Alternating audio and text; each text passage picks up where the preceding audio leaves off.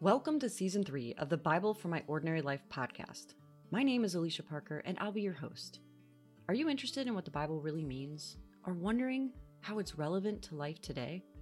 If so, this podcast is for you. In this season, we are going back to where it all begins the book of Genesis.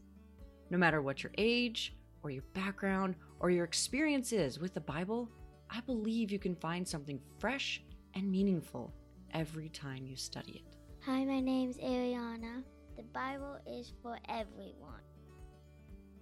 Thanks, Ariana. All right, friends, let's get started. Hi, everyone, and welcome back.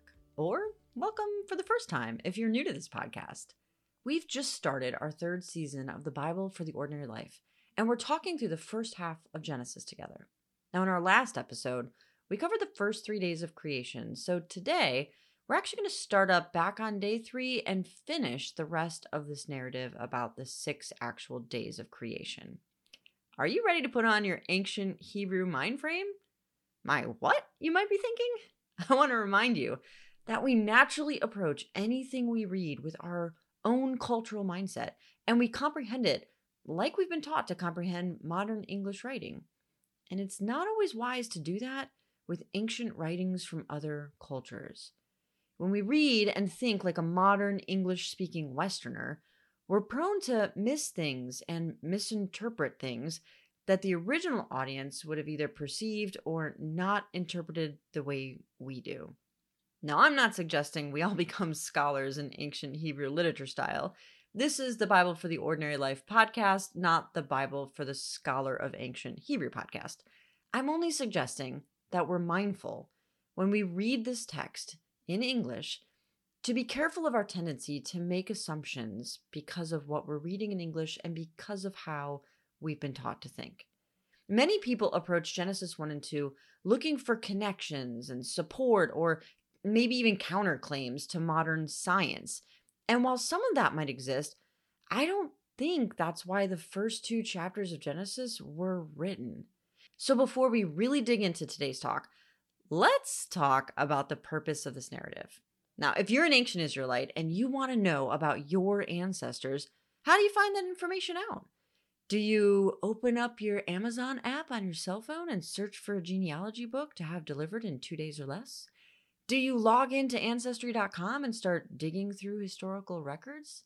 Or do you pull up videos that have been passed down and watch recordings of your great grandparents and your grandparents? Obviously not.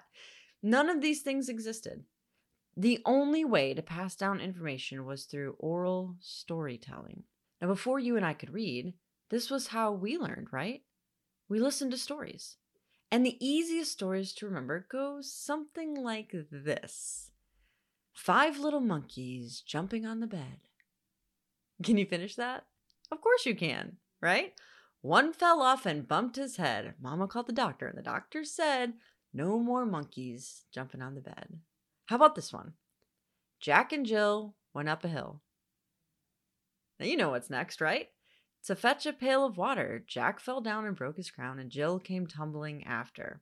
Why is it so easy to remember these? It's because of repetition and rhyming. Now, these are silly little stories, but they stick with us, and we could easily recite them to our children or grandchildren without making any mistakes or leaving pieces out because they are so memorable. Okay, so think like an ancient Hebrew. If you want to pass on stories of your ancestors, of your past, and you have no way to record and store that information in written form, then the next best thing is to pass them on orally and to do so in a way that's memorable. So much of ancient Hebrew writing has a rhythmic style to it, or there are rhymes and repetitions used to make things easier to remember. There's a lot of play on words in Hebrew that will not come through in English. And when I study and come across those, I'll try to make note of them for you. The other really interesting difference about how ancient cultures, including the Hebrew culture, communicated is that in storytelling, it was common to repeat portions of the story, but to tell it in a new way. And most likely, this will explain why portions of creation are repeated in chapter 2 of Genesis, but more on that later as we get into Genesis 2. For now, let's just be mindful of the original author and audience and their cultural context and take a look at the rest of Genesis chapter 1. We left off in our previous time together in verse 13. It's the third day of creation. So I'm going to back up and read that whole day again, which starts in verse 9. And God said, Let the water under the sky be gathered to one place, and let dry ground appear. It was so. God called the dry ground land, and gathered the waters he called seas. God saw that it was good. And God said, Let the land produce vegetation, plants yielding seeds, and trees on the land bearing fruit with seed in it, according to their kinds. It was so. The land produced vegetation, plants yielding seeds according to their kind, and trees bearing fruit with seed in it according to their kind. God saw that it was good. There was evening and there was morning, a third day. Two major events happen on the third day. First, God gathers the water together and lets dry land appear. This act is what formed the oceans and the continents. Now, I imagine that the Earth looked much different than our globe does today. But regardless, Earth is taking on more and more shape and definition. God is dividing the waters from the land, just like He divided darkness and light, and then waters from the sky. Now, in verse 11, God creates plants. And the author lists three major types of plants. The first thing is a word that can mean grasses. Now, in the Net 2 version, which is what I read from Bible.org, it's translated as vegetation. And some commentators suggest that this is a broad term for all plants, and then there are two listed after that are specific kind of plants, the seed bearing and the fruit bearing. And if you compare verse 11 and 12, it seems like the same thing is being said. In verse 11, God says, Let there be. And in verse 12, we read that the land produced what God said it should be. It, it definitely feels repetitive when you read it in English. And at the end of it, God sees that it was good. Now, in verse 13, the author declares that there is evening and morning, just like we saw in day one and two. And all this repetition makes for an easy way to remember and tell a story. Just like Mama called the doctor, and the doctor said, No more monkeys jumping on the bed. But this time we have God saw that it was good, and it was evening, and it was morning, and a day is numbered. Now, let's take just a minute to talk about these plants that were made on day three. First of all, the writer is specific to point out that there are plants bearing seeds and trees bearing fruit with seeds. Now, what's the purpose of a seed? I'm so glad you asked. The biology teacher in me really wants to share. The purpose of the seed is to propagate life, to carry it on, to create generations. A seed contains the genetics for a new organism and enough food stored in it to sustain life until food can be made by the plant itself. God intended for his creation to be sustained and for living things to replicate through seeds. Now, there's a lot of seed imagery in the first few chapters of Genesis. It's starting right here, and we'll talk more about it as we progress. Now, Seed imagery will actually show up all the way into the New Testament as well, but I'm going to get ahead of myself if I go there. So let's stick with this. We've got seed bearing plants and fruit bearing trees that also have seeds. And another thing that the writer points out is that there's different kinds now, again, we're reading ancient Hebrew. And so maybe in modern English, we wouldn't use the word different kinds. We'd say there are different species. Or if we're being a little less scientific, we'd say there's a lot of variety. But let's not focus on the science here. I'll say it again. I don't think the purpose of these chapters is to provide a step by step how to create a universe guidebook. Let's focus on the creator. God created abundance. He created variety. He created a way for life to survive, and he saw that it was good. This is about ancient Hebrews telling their origin story with God as the centerpiece, not science. It's who, not how. Now let's keep this in mind as we read day four. I'm going to read verses 14 through 19, and as I do, Listen for the repetition and the style of the storytelling.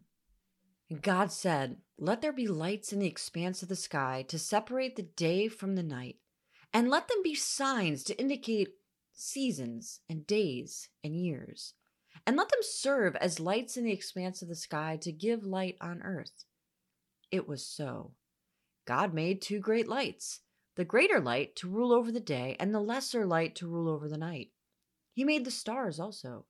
God placed the lights in the expanse of the sky to shine on the earth, to preside over the day and the night, and to separate the light from darkness. God saw that it was good.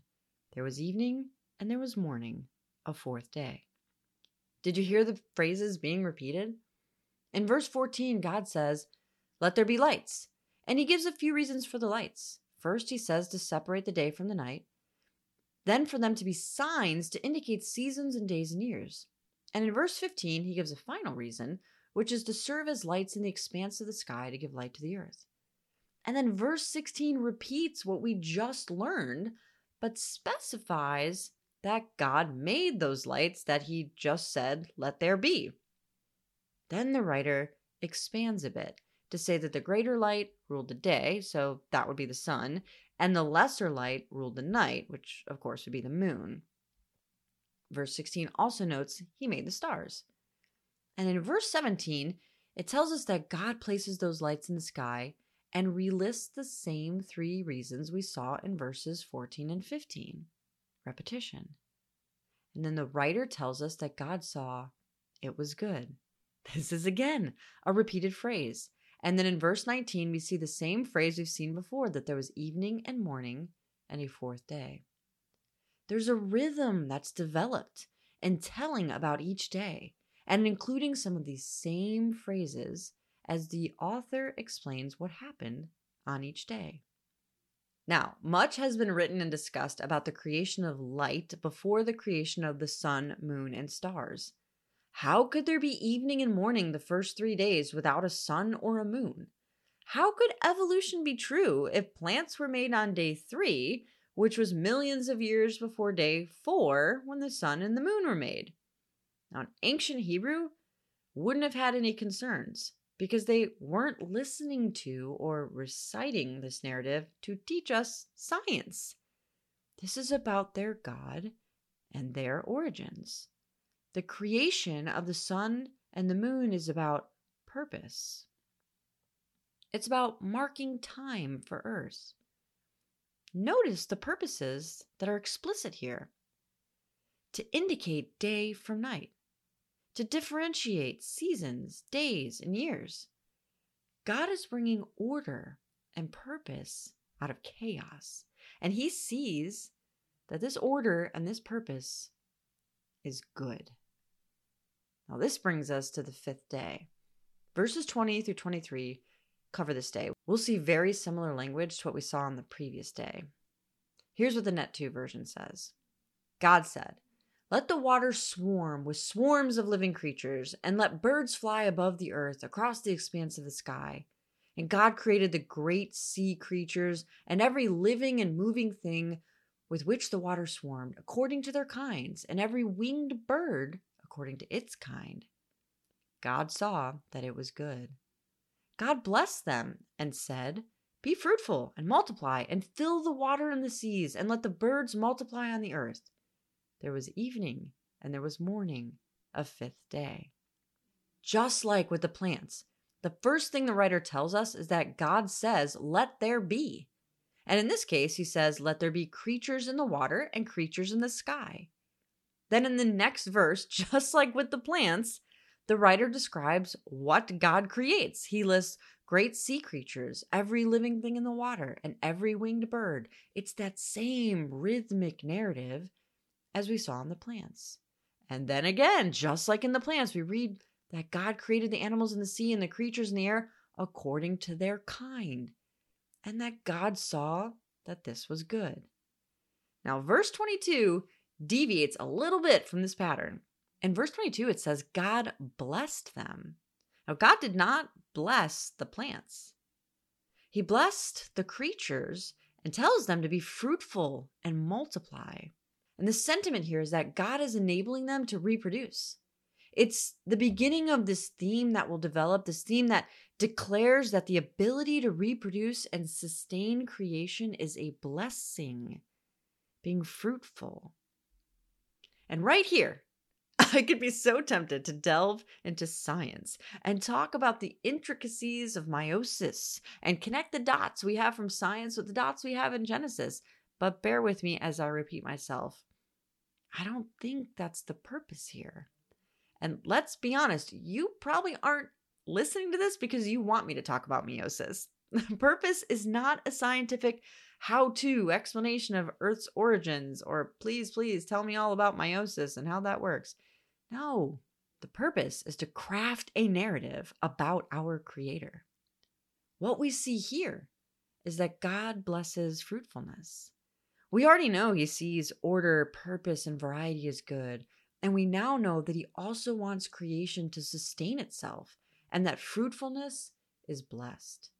Now, if you were an ancient Hebrew, you would no doubt encounter other ancient cultures, and they would have their own creation stories. There are similarities, actually, but a striking difference in the Hebrew narrative is that there is only one God, and He is eternal. The Egyptians and the Babylonians and the Canaanites, they all had creation stories involving multiple gods. And frankly, when you read the history, some of these gods, they were real jerks. And so, as this narrative develops, we learn more and more about the Hebrew God and who he is. His character is very different from the gods of the surrounding culture. So let's continue. Day six. Day six covers two major creative events. It's described in verses 24 through 31, so it's a bit longer than our previous two days. So I'm going to read these verses, and as I do, Listen for the parallels to the other days and the repeated phrases. Okay, here we go. I'm starting in verse 24 of Genesis 1. And God said, Let the land produce living creatures according to their kinds cattle, creeping things, and wild animals, each according to its kind. It was so. God made the wild animals according to their kinds, the cattle according to their kinds, and the creatures that creep along the ground according to their kinds. God saw that it was good. Then God said, Let us make humankind in our image, after our likeness, so they may rule over the fish of the sea and the birds of the air, over the cattle and over all the earth, and over all the creatures that move on the earth. God created humankind in his own image. In the image of God, he created them, male and female, he created them. God blessed them and said to them, Be fruitful and multiply, Fill the earth and subdue it. Rule over the fish of the sea and the birds of the air and every creature that moves on the ground. Then God said, I now give you every seed bearing plant on the face of the entire earth and every tree that has fruit with seed in it. They will be yours for food. And to all the animals of the earth, and to every bird of the air, and to all the creatures that move on the ground, everything that has living breath in it, I give every green plant for food. And it was so. God saw all that he had made, and it was very good. There was evening and there was morning the sixth day. Phew! Okay, we've got a lot to unpack from day six. Let's start with verse 24. Just like before, we have a series of statements. First, God says, let the land produce. We've we've seen this before with God saying, "Let there be," and here He says, "Let the land produce creatures," and He lists three basic categories, and like before, says according to their kinds. Then we have a statement that seems a bit repetitive in verse 25, where the author tells us that God created these animals and again lists all three types. And this is that same literary repetition pattern from day three, four, and five.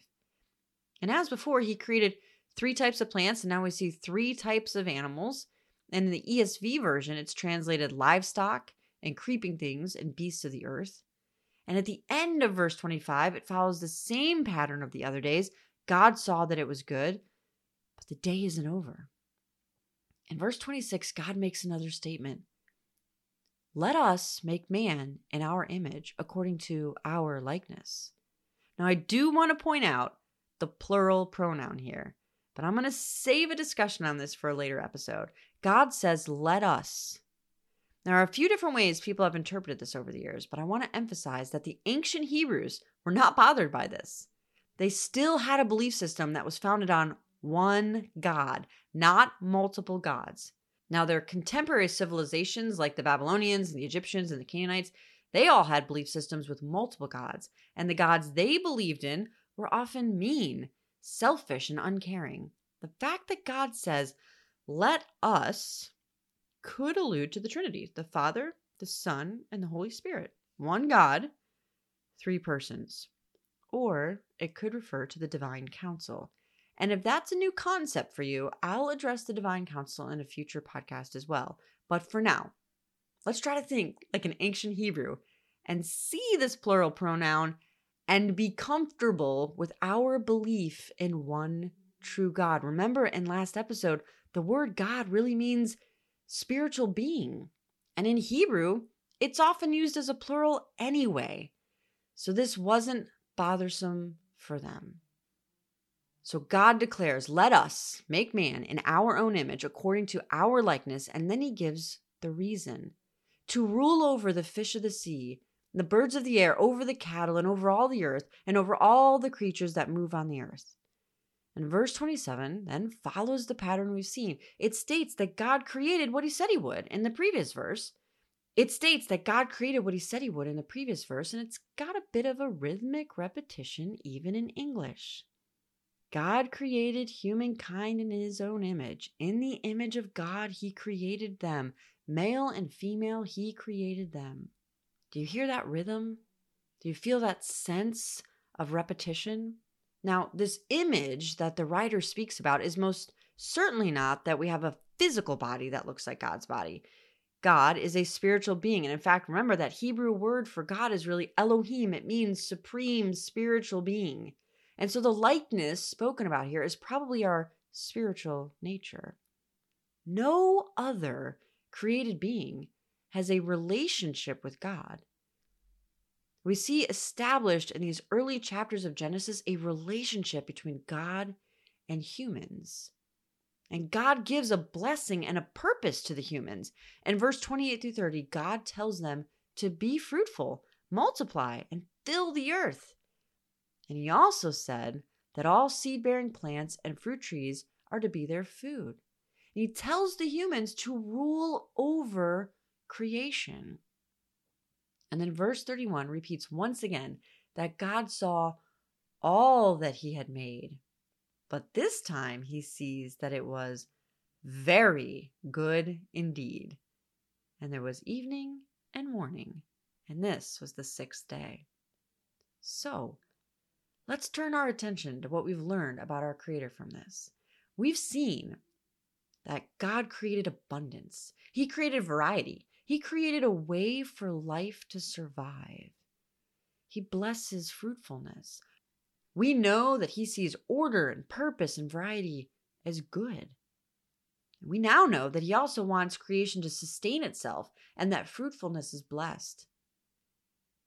And that humans are created in his image we know that God provides for us. He provided a wealth of food for humanity and for all of his living creatures. He didn't just make a big bang and then let us all evolve and figure things out while he sat back watching it unfold. Now, in chapter two, we'll learn more about him. But if you've read the Bible at all, you know that God is personal and loving, compassionate, and he wants a relationship with us. Creation week isn't over.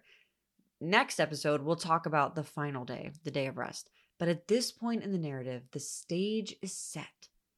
Ancient Hebrews passed the story down from generation to generation as the stage on which the entire rest of the Bible will be played out.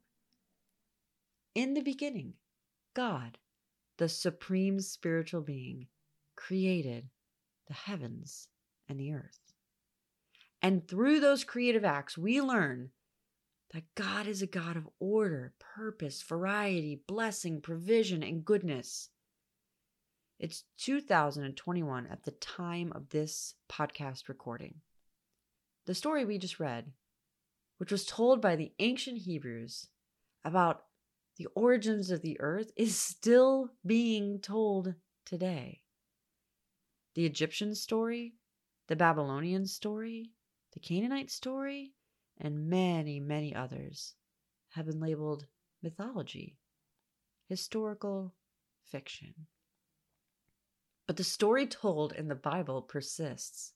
We may not understand every detail of it. We may find that our current understanding of science doesn't seem to align with how the narrative is written. We may disagree on interpreting a literal six day creation or a much longer spans between creative acts.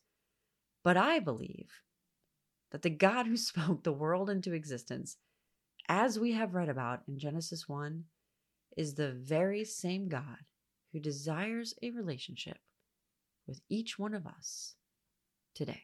Thank you so much for listening today. We hope you enjoy what you heard. Don't forget to leave a review and connect with us on Instagram. The Bible is for everyone.